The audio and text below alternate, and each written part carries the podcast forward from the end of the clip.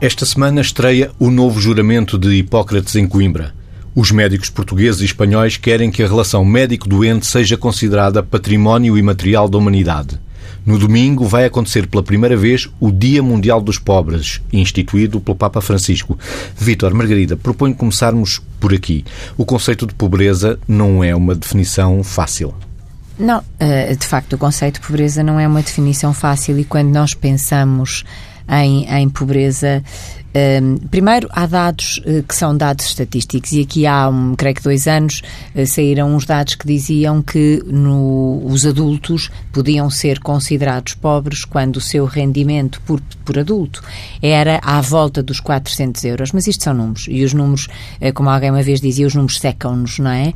E, portanto, eu quando ouço, enfim, quando nós começamos a falar em pobreza, penso, penso em variadíssimas coisas, mas numa primeira abordagem um, penso sempre em uh, pobreza uh, assumida, pobreza envergonhada, pobreza súbita, pobreza relativa, e estou, e estou a, a, falar de pobreza relativa porque até o conceito em si é relativo. Ou seja, há um jornalista mexicano que, que diz uma coisa eh, que é rico não é, não é aquele que tem muito, é aquele que vive bem com o que já possui não é? E, portanto, uh, há limiares abaixo dos quais ninguém vive bem, como é óbvio, não é?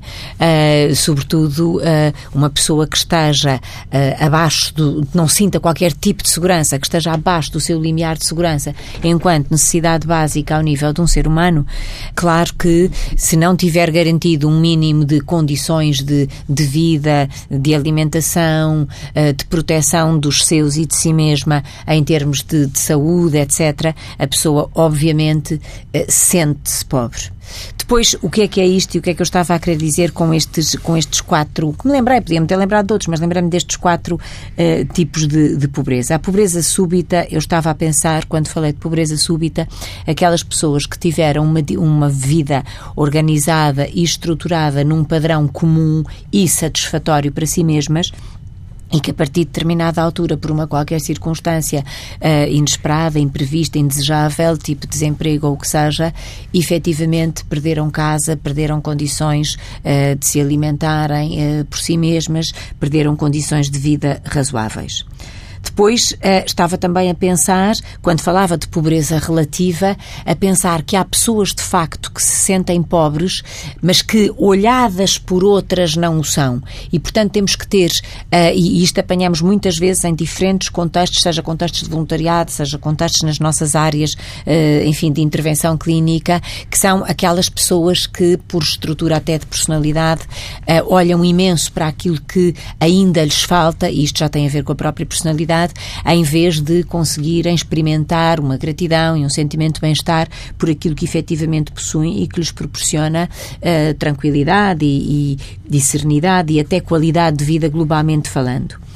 E depois, ligando com aquilo que eu dizia primeiro, que é esta, esta pobreza súbita, a pobreza assumida e a pobreza envergonhada, ou seja, uh, aquelas pessoas que, de um modo ou de outro, quando, um, quando são pobres, ou se sentem pobres, ou têm condições de vida muito uh, uh, más, vamos dizer assim, de facto conseguem assumir isso e, e pedir e estar onde sabem que vão ser ajudadas e apelar à solidariedade do outro uh, de uma forma não constrangida.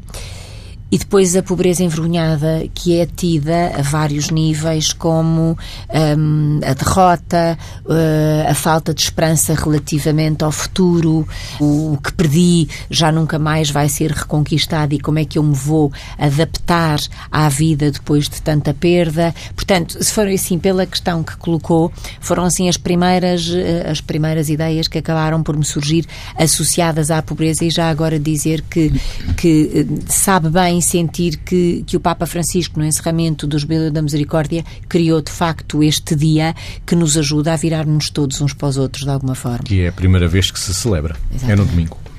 Reforçando, ou na linha do que a Margarida estava a dizer, no fundo, acho que é importante nós não ficarmos uh, uh, ligados, presos ao conceito de pobreza pela via mais unidimensional, que é esta só relacionada com o rendimento, com o dinheiro, com a parte monetária, não é? Porque depois também tem aqui, em relação a esta, a esta visão, também há aqui condicionalismos de ordem política. Nós sabemos neste momento, até pegando nos números, que vai havendo um caminho e a pobreza extrema, apesar de tudo, pode ir diminuindo, mas sabemos também que está muito aquém daquilo que é o que seria necessário em todo o mundo, porque a riqueza está concentrada num número diminuído minuto de pessoas e, portanto, este registro mais distributivo e aquilo que era os mínimos para que as pessoas vivam para sobrevivência, eh, para que as pessoas vivam com sobrevivência, não está garantido em muitas partes do mundo. E em Portugal também. Agora, quando eu digo que não, não devemos ficar presos ao conceito unidimensional, é porque para as nossas áreas, até é interessante que assim seja, o conceito de pobreza é multidimensional de facto, porque ele vai impactar naquilo que são questões ligadas à saúde, à educação.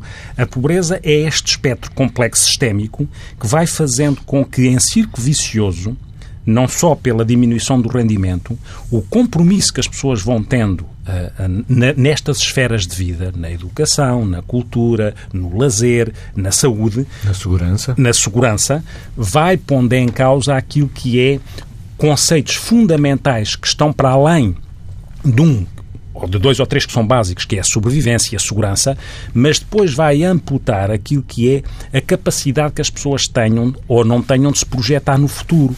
Porque a pessoa que vive em pobreza, ela, ela tem que viver no aqui e agora porque tem que garantir a sua sobrevivência mínima. Eh, isto é muito interessante porque nós, às vezes, e nos tempos atuais, vamos falando muito, até com as práticas de meditação, parece uma coisa paradoxal, que é importante nós estarmos, agora, é? exatamente, que é importante nós estarmos presentes no presente. Sim, isso é, é quando nós podemos escolher isso. Porque a pessoa que vive em situação de pobreza é obrigada a estar presente no presente. E neste caso, ela tem um problema que é a dificuldade de se projetar no futuro porque não, não consegue encontrar sentido para além do sentido que é garantir os mínimos. Portanto, esta coisa de viver presente no presente, viver presente, uh, no, uh, estarmos presentes no presente, que tem a ver com consciência plena e com as meditações, é bom enquanto escolha, porque no fundo as pessoas em situação de pobreza estão muito treinadas a viver assim. E isto é tão curioso que muitas vezes algumas pessoas, quando saem da situação de pobreza, e há casos concretos relacionados com isto, pessoas que atingiram ou saíram da pobreza de uma forma uh, muito rápida, por Às exemplo. vezes também súbita, jogo, por exemplo. Ou, ou um desportista, ou um pois. artista que nós às vezes vemos coisas, ouvimos coisas interessantes que é de repente estão a ganhar fortunas e gastaram tudo de repente às vezes não é porque essas pessoas queiram, é porque no processo de aprendizagem delas, elas têm uma aprendizagem para a sobrevivência. E quando têm muito, como foram tão treinadas quando viviam em, em, situações de pobreza a tentar gastar aquilo que tinham para sobreviver, quando se apanham com mais, o cérebro está de tal maneira treinado àquele processo que às tantas não se conseguem projetar no futuro adiando os gastos. Isto para dizer o quê? Para dizer, quando eu, voltando ao conceito de multidimensionalidade da, da pobreza, pobreza. pobreza, que é aquele que nos interessa. E porquê é que nos interessa a nós? Porque é ele que cruza as variáveis psicossociais uhum. da pobreza. Nós que somos psis. Porque as variáveis psicossociais que têm a ver com a questão de como é que as pessoas sentem ou não sentem que têm bem-estar, como é que as pessoas sentem que pertencem a alguma coisa, a pessoa pobre vai sentindo que não pertence a nada. Até porque a estigmatização da pessoa pobre também é muito marcada. Esse é um tema importante. A exclusão, a, a, humilhação, a ideia de que são pobres porque querem, a ideia de que. A, a, a confusão pessoas, entre pobreza e miséria, as pessoas que se apresentam como miseráveis, por exemplo, com que é as implicações que isso tem numa coisa a sensação de ter ou não ter controle sobre a sua própria vida. Isto, o, o conceito de, autor, de autodireção da nossa personalidade, que é como é que uhum. nós damos um sentido à nossa vida e temos objetivos. Isto está comprometido na pessoa, na pessoa com pobreza por, por aquilo que já dissemos, que é ter que sobreviver o sentimento fundamental, o sentido de, de, comunitário, de pertencer uhum. a uma comunidade e de que, uh, que é fundamental para, nosso, para a nossa saúde e para o nosso bem-estar, que é nós saber, sabermos que podemos contar com os outros. Em contraponto sentido... com a rejeição percebida, não claro, é? Que muitas vezes vivida e, pelo com pobre. Sim. O isolamento social e com a solidão, que são conceitos, conceitos diferentes, não é? Mas que aqui, na pobreza, existem os dois. O isolamento social, porque há barreiras que colocam as pessoas fora daquilo que é a comunicação com o outro, e o vazio que resulta da vida estar restringida àquilo que é a luta pela sobrevivência e esta dificuldade de se projetar. Eu queria reforçar uma coisa sim, sim. que você disse, que é, uh, quando eu há bocadinho dizia jogo, a propósito do que você disse e do treino, no fundo, até, até cerebral, mental, que as pessoas têm para viver de uma determinada maneira, que é aquilo que se sabe relativamente às pessoas que, por exemplo, ganham grandes fortunas no Totoloto e que frequentemente, poucos anos depois, acabaram por perder tudo pela forma de vida, não têm culpa, quer dizer, pela forma de vida que treinaram, que no fundo era viver no presente sem perspectiva de futuro. Ou seja, Sim. o futuro era outra coisa, não é? E, portanto, as condições aparentemente de vida que lhes foram proporcionadas e que alguém que vê de fora diria, pronto, agora garantiu tudo.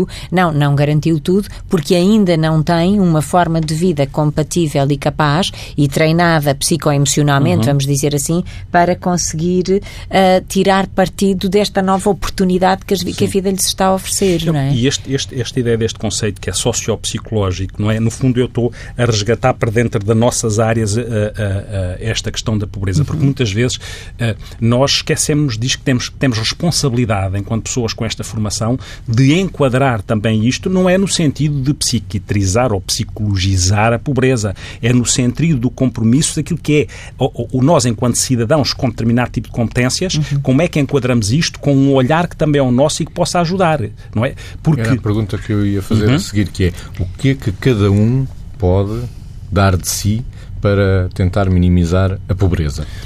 Não é só, não vive só de bancos alimentares.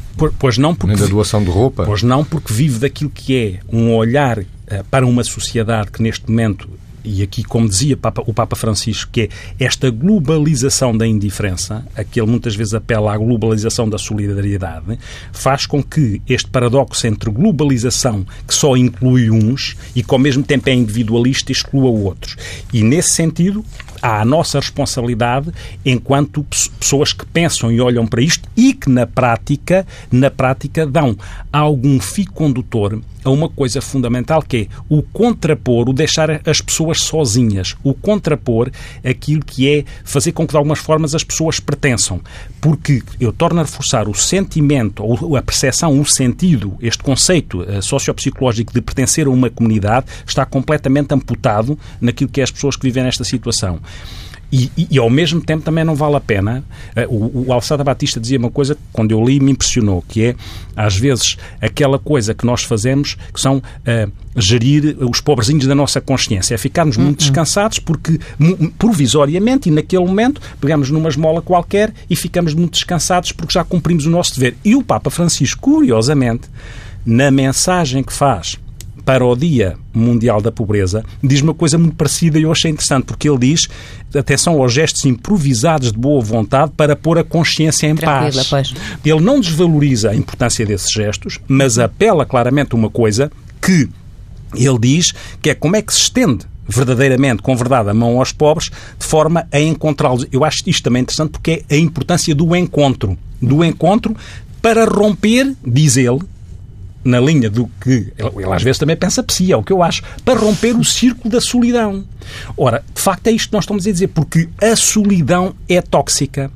E eu vi há pouco tempo uma coisa interessantíssima, e é conhecido, mas ainda não tinha debatido, passado uh, por ela, que é numa TED Talk, há um estudo de Harvard, é um estudo feito com 70, tem 75 anos, Uhum. E, e que, é, que, é, um estudo, estes estudos são pouco comuns, porque acabam já tem quatro responsáveis por estudo, que é acompanhar desde a adolescência, quer homens de Harvard, quer num bairro de Boston, para tentar perceber o que é que verdadeiramente contribui para a saúde e para o bem-estar das pessoas. Uhum. Há pessoas, muitas já morreram, o estudo envolvia, o estudo tem 75 anos e envolvia 724 pessoas. E o que é que se chega à conclusão? Não é se o colesterol está aumentado, se não está aumentado. O que se vai documentar, eles vão acompanhando. Exatamente. Pois. Não é a fantasia da, da fama ou do dinheiro. O que se chega à conclusão é precisamente isto que temos estado aqui a dizer, que é a qualidade das relações. Uhum. A existência de relações íntimas e de qualidade entre as pessoas, quer com amigos, quer relações eh, conjugais, relacionadas. O que se chega à conclusão que o que faz a diferença para a E quando se diz saúde, diz saúde física, diz-se o sentimento de bem-estar, a satisfação, e diz-se a saúde cognitiva, porque as pessoas com relações estáveis, claro. o agravamento dos Exatamente. processos cognitivos está protegido pela estabilidade racional. E nós sabemos que há estudos com doença de Alzheimer dizendo isso mesmo, que estatisticamente, num grupo de pessoas estudadas e que depois com alguma idade e que chegaram a ter doença de Alzheimer, que estavam mais protegidas eram as que tinham relações estáveis. E isto reforça... E que depois se agudizou ou emergiu a doença quando, perante a perda, por exemplo, Exatamente. de uma também, pessoa muito também. significativa. Mas não significa só relações conjugais. Não, não, não, não, não, não, não relações de qualidade.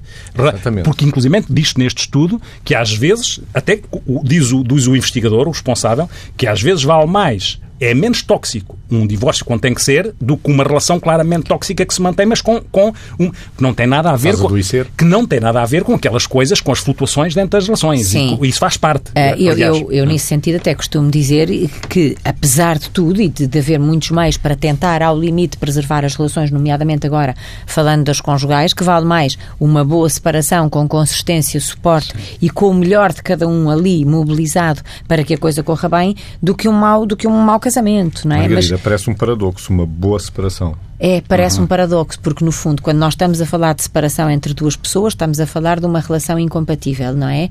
E, portanto, de um mal-estar entre elas. É porque há um conjunto de coisas que já não são possíveis naquela relação de conjugalidade e agora falando de casal.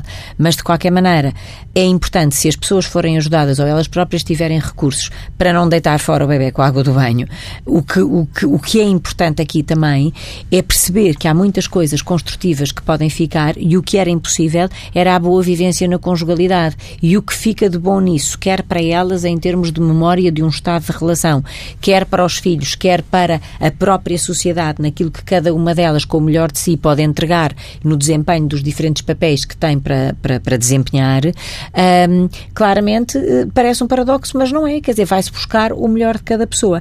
Eu gostava de pegar em, em em coisas também, o, o Vitor falava há bocado do Papa Francisco e eu, um, eu estava, uh, tinha posto aqui três, tinha tomado aqui três notas sobre isto, que é, uh, ele próprio fala de uma coisa um, que é, uh, por isso é que realmente ele também é um bocado psi, não é? Chamar-nos a atenção para uma coisa que nós sabemos que é com a comida que sobra, alimentava-se todas as pessoas que existem no mundo. No fundo, com a comida que sobra, em alguns países, em alguns restaurantes, com a comida que sobra, eh, com a comida que se deita fora. Depois, o outro cuidado que, termos também, eh, que temos também que ter e que ele também invoca é o tema da idolatria do dinheiro, que de facto esta coisa da idolatria do dinheiro cria as grandes, as enormes assimetrias em termos da sociedade. E depois, este tema de a que também ele faz referência, uh, de descartar os jovens e de, de descartar uh, as crianças e os jovens e a atenção que se lhes dá e as condições de vida que se lhes dá e de descartar os mais velhos também conduz ao empobrecimento de todos e ao empobrecimento da sociedade. E isto porquê? Porque, no fundo, os jovens são as pessoas que vão viver amanhã, mas os mais velhos são aqueles que trazem, no fundo, são os transportes ou os transportadores da sabedoria de todo um tempo. Este estudo que o Vitor falava, 75 anos para um estudo longitudinal, isto é obra, isto é fabuloso acho, porque acho que não existe nenhum estudo igual. É, não é deve existir, é porque nós estamos sim, é habituados é a ouvir falar de estudos longitudinais de 10, sim, sim. 15 anos, mas este cruza uma data de gerações e, e leva-nos aos pontos comuns. e estes pontos comuns são fundamentais. E este estudo pontos... avalia não só as coisas subjetivas, são feitos, são feitos taques, são feitos, eh, eh, vão-se consultar os processos clínicos com autorização,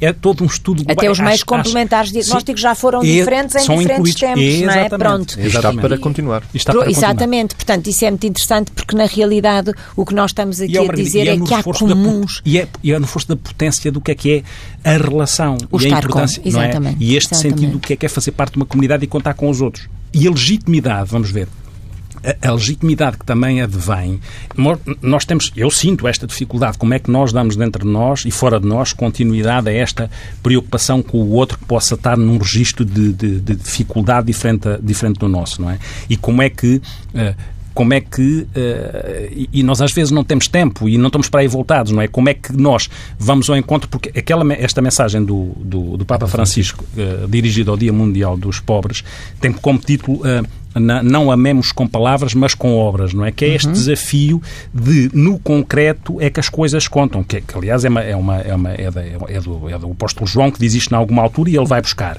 esta questão de não amar com palavras, mas com, mas com obras. E eu ouvia, ouvia ouvi e via uma notícia, acho que era esta semana, no princípio desta semana. É evidente que podem ser coisas menores, mas nós, nós somos seres simbólicos e é importante que as coisas aconteçam. Acho que a Lamborghini ofereceu um carro topo de gama ao, ao Papa Francisco. Ouvi num, vi num noticiário branco, com uma, um risquinho amarelo, com as cores do Vaticano. Claro que o Papa Francisco vai, vai leiloar, acho que, acho que o carro vale para cima de 200 mil euros.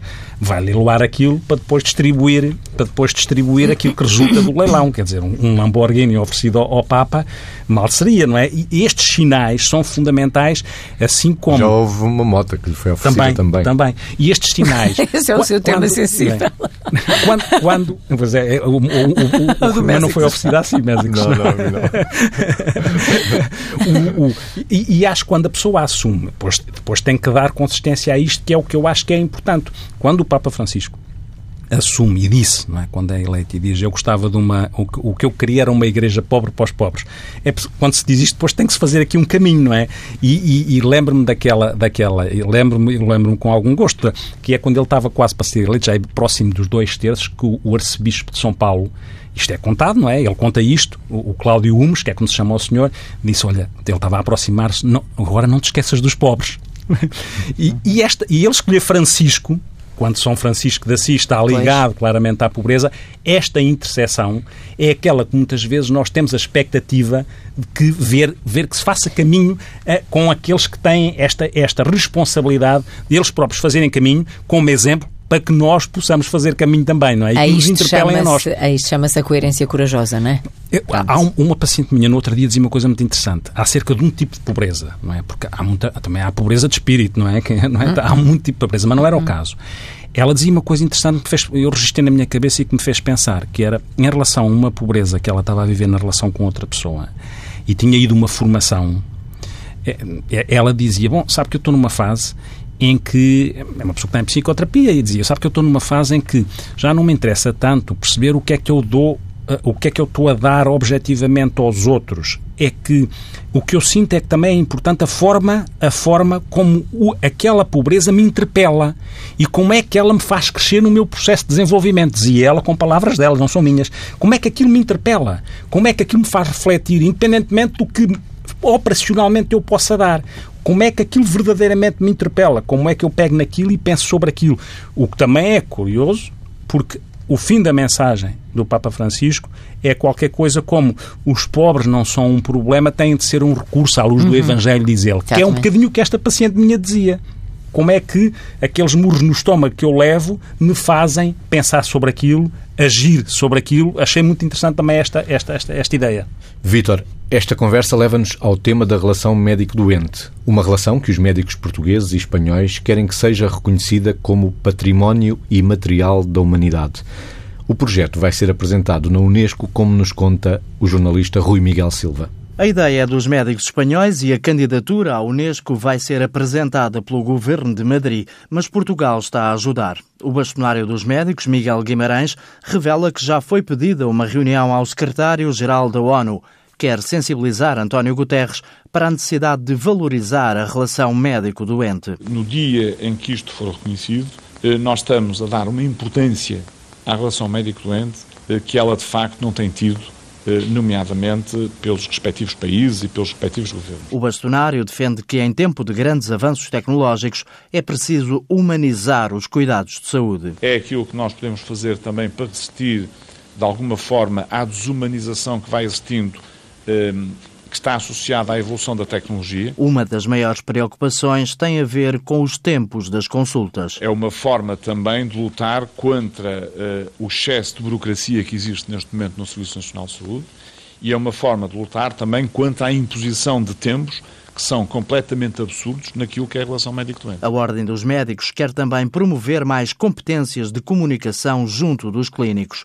A relação médico-doente é o tema do Congresso Nacional da Medicina, que decorre este fim de semana em Coimbra. Como é que se pode considerar a relação médico-doente, património e material da humanidade quando há consultas que eh, duram seis minutos? Que relação é que se pode estabelecer em seis minutos?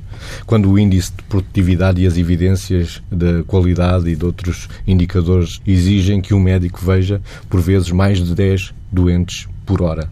Vitor independentemente da questão do tempo cronológico, não é? ou para além do tempo cronológico, porque quando alguém conhece um, um, paciente há 10 anos, até pode fazer uma consulta de 7 minutos com qualidade, desde que naquele momento, perante o conhecimento que tem de alguém, naquele momento esteja só ali e não com a cabeça no outro lado. Ou seja, ele próprio tem de estar entre parentes e naquele momento é aquela pessoa que conta. A questão é que, juntando o, o, o tempo cronológico e a pressão e, e, o tempo cronológico conta, não é? Porque muitas vezes, quando se estabelecem tempos, não se está a, a, pensar se já se conhece ou não se conhece a, pessoa. E a pessoa, por exemplo, a medicina geral e familiar tem que ser observada num conjunto de variáveis. É, é, não é só se a glicemia está aumentada, se não está. Qual é a história de vida, qual é a história familiar. Tudo isto faz parte da saúde. Tudo isto. E a saúde não é só a ausência de doença. Já diz a, a definição da Organização Mundial de Saúde. É também o bem-estar cada vez mais o conceito de bem-estar é trazido para dentro da saúde enquanto, enquanto valor global. E nesse sentido, achar que, e, e, se calhar por isso é que se está a fazer este caminho na sociedade atual, em que, por um lado, há a pressão dos números, a, questão mais uh, mercantil da saúde e mais uh, medir a qualidade uh, só por, por, por indicadores de, de, que se chamam indicadores de processo e de estrutura que têm a ver com números e equipamentos, quando o que é importante são os indicadores de resultados que têm a ver com ganhos em saúde, com a qualidade de vida, com a satisfação, com o bem-estar, com a autonomia. Para que isso aconteça, as consultas não podem estar condicionadas a um tempo e que nos hospitais muitas vezes acontece, é determinar que as pessoas têm que ser vistas naquele tempo e parece que se não estão a ser vistas num tempo diferente, os, os médicos ou os técnicos de saúde estariam a prevaricar, estariam a comprometer aquilo que era a eficácia e a eficiência de um serviço, como se a saúde das pessoas fosse reduzida a questões de eficácia e de eficiência. Também é importante contemplar isso, mas nunca perder a qualidade da relação.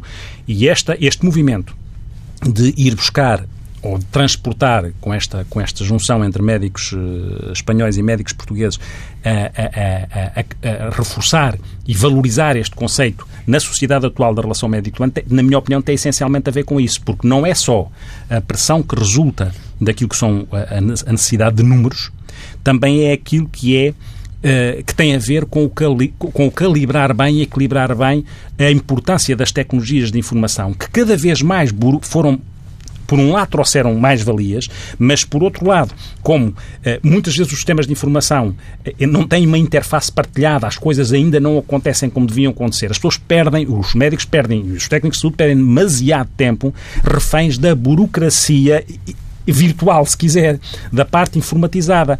E porque os sistemas depois devem estar, não é depois, os sistemas devem estar ao serviço das pessoas, não as pessoas ao serviço dos sistemas de, de informação. E muitas vezes acontece, acontece o contrário. E isto é um risco enorme porque está a roubar qualidade à, à, à relação.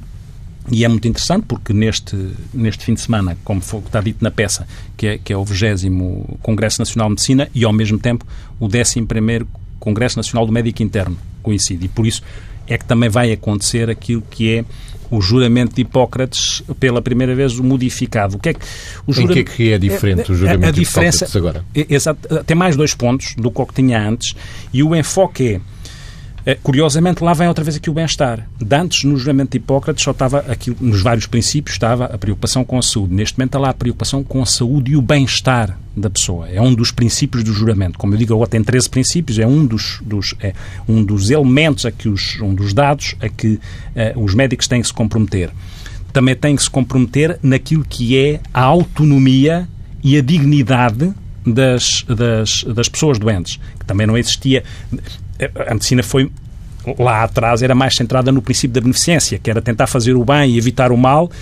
Agora é muito centrada também naquilo que é a capacidade e a possibilidade que o utente tem de escolher.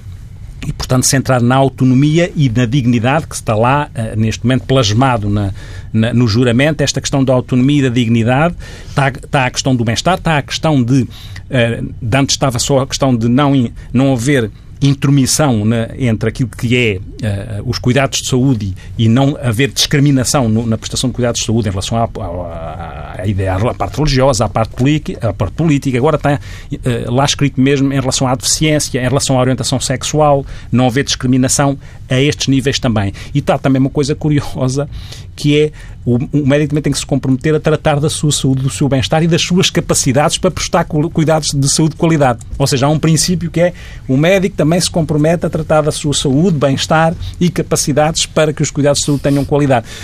Estes, estes, estes, eh, foi, foram acrescentados estes, estes, estes dados, estes elementos, estes compromissos como, no fundo, há aqui um centrar mais na pessoa uh, uh, do, do utente e, ao mesmo tempo, alargar o conceito de saúde ao bem-estar, o que não pode ir em contracorrente àquilo que é a importância da relação e aquilo que é a relação não estar a ser medida ao cronómetro. Uma relação medida ao cronómetro em que a pessoa como eu dizia, e voltando ao princípio, independentemente se está com 10 minutos ou se está. Isso varia de especialidade depois para especialidade. Por isso é que o bastonário dizia que estão a ser estudados os tempos mínimos e eles podem variar de especialidade para especialidade.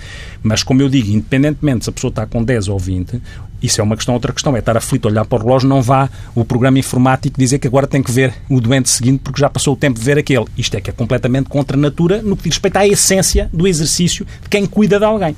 Margarida, um médico que tem na sua agenda para o dia ver 30 doentes, não vê os primeiros 10 da mesma forma que vê os últimos 10. Pois, essa, essa é uma das grandes questões, ou seja, a pessoa tem 30 doentes para ver e tem, imagino, 4 horas de consultas e há alguns horários para cumprir, esperando que, eh, de facto, os doentes sejam atendidos a, hora porque, a horas, porque também é essa a expectativa do, do, do doente. Quando começa a fazer a consulta, começa a fazê-la com a liberdade natural de quem está a emprestar ao, à, à sua intervenção o tempo necessário. Quando o relógio começa a traí-lo, digamos assim, ou quando já perdeu, e isto é só uma questão de fazermos contas, mais 3 minutos na primeira consulta, mais 2 na segunda, mais, mesmo que sejam coisas destas, eh, de facto, eh, quando chega à terceira hora, o que predomina ali, em termos do próprio médico, é a preocupação de várias coisas, que é as pessoas que vão, que estão à espera já há imenso tempo, o horário que não se está a cumprir, eh, também, se calhar, a qualidade que não se está a dar e, portanto, a evidência que não está a ser registada, ao mesmo tempo começa a ficar sujeito à própria inquietação e ansiedade dos doentes que entram e já com alguma revolta porque têm agenda e porque têm outras coisas para fazer. Portanto, a pessoa do médico começa a desfocar-se do centro da sua intervenção para se preocupar com aspectos como a duração das consultas, que agora aí chega a uma altura que quase que é mais importante uh, encurtar o tempo das consultas do que, quer dizer, pondo-nos no lugar da pessoa. Nós não podemos fazer generalizações, porque em muitas circunstâncias circunstâncias, eh, nós encontramos as pessoas capazes de fazerem as consultas com o mesmo tempo, desde a primeira à última. A verdade é que depois o que entra aqui também é a vida das pessoas e muitas pessoas que depois entram nos consultórios e dizem: desculpe, eu tinha uma consulta marcada para uh, o meio-dia e fui atendido à uma e meia e, portanto, isso já embrulhou, vamos dizer assim, a minha vida toda. Portanto, a própria relação médico-doente acaba por ficar condicionada pelo próprio doente e o médico também fica ansioso pela resposta resposta e pelo inquinar em que a relação se encontra. Por outro lado, este tema também da, da, da comunicação eh, que é estabelecida, da comunicação aberta, da comunicação tranquila, eh, de não haver, de não entrarem aqui fatores como a ansiedade de desempenho do próprio médico e a agressividade do próprio doente por não estar a horas. E, portanto, eh, eu acho que há aqui uma série de fatores que, que, é importante ter, ter em consideração. Eu estava-me a lembrar e fui aqui à procura, tenho aqui um conjunto de citações e eu vou só tirar umas partes dela, mas uma do, de Shakespeare que dizia isto. O tempo é muito lento para os que esperam, muito longo para os que lamentam, muito curto para os que festejam, mas para os que amam, o tempo é, é a eternidade. Ou seja, amar em sentido lato. Portanto, o, com, o tempo tem diferentes formas de ser sentido nas diferentes circunstâncias em que nós estamos a viver. E o médico, apesar de estar a praticar, o médico ou qualquer, ou qualquer, uh, ou qualquer profissional de saúde, porque a verdade é que uh, nós estamos a falar aqui da relação médico-doente, mas estamos a falar também de, sei lá, enfermeiros em, em triagens, em determinadas circunstâncias de, de por exemplo, de triagens em urgências, em que uh, outro, outro técnico de saúde qualquer tem que fazer triagens em não sei quanto tempo e, portanto, a pessoa fica condicionada claramente por tudo aquilo que é o não ter tempo. Ou seja, qual é o raciocínio aqui? É, claramente, se calhar, temos que perceber quanto tempo é que cada coisa leva para que essa coisa seja bem feita e a qualidade da relação não fique inquinada por uma limitação que é exterior à competência, à eficácia e à eficiência, mas que pode claramente comprometê-la. Falamos de relação, como tantas vezes falamos de relação, há sempre umas perguntas que ficam Pobreza, relação médico-paciente. Vítor, uma pergunta. Eh, um desafio para cada um de nós. Como é que a relação, cada um de nós, nós aqui, os ouvintes, como é que a, a, a globalização, processo incontornável, não mata a relação e não mata a humanização? como é que nós, apesar de tirarmos partido e bom partido das tecnologias e dos avanços que nos facilitam a vida, podemos ter equilíbrio sem descurar em nenhuma circunstância, porque isso é o centro, a qualidade genuína da relação que estabelecemos com aqueles que acolhemos nos nossos consultórios ou que recebemos nos serviços de saúde. O que é que cada um de nós pode fazer para contribuir na diminuição da pobreza e da exclusão social? I'm alone in a box of stone. when all is said and done.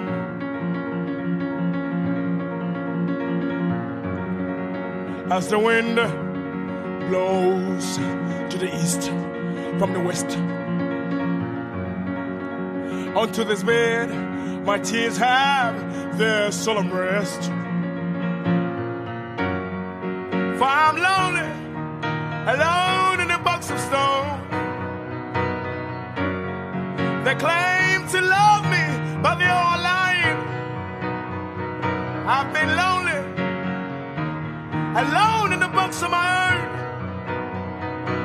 And this is the place I now belong.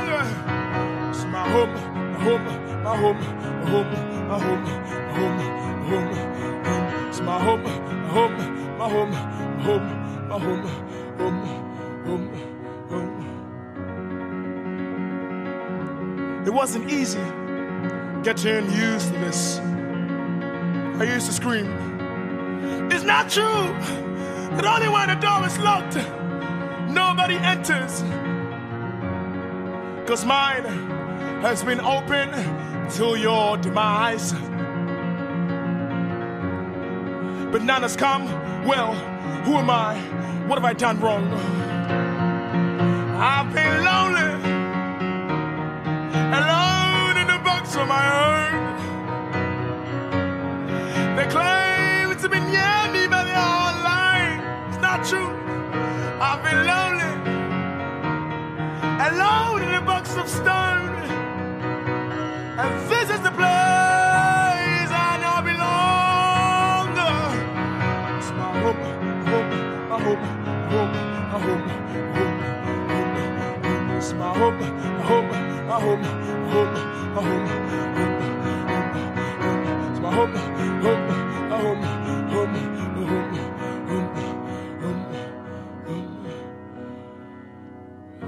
Friends I have met, lovers have slept and wept. Promises to stay has never been kept. this bare truth of which most won't share. I hope you share. I hope you share.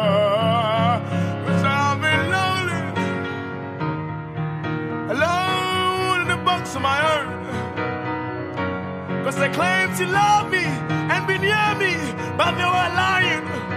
I've been lonely, alone in the box of my own. And this is the place that I belong. So I hope, I hope, I hope, I hope, I hope. home. hope. So home, hope, I hope, I.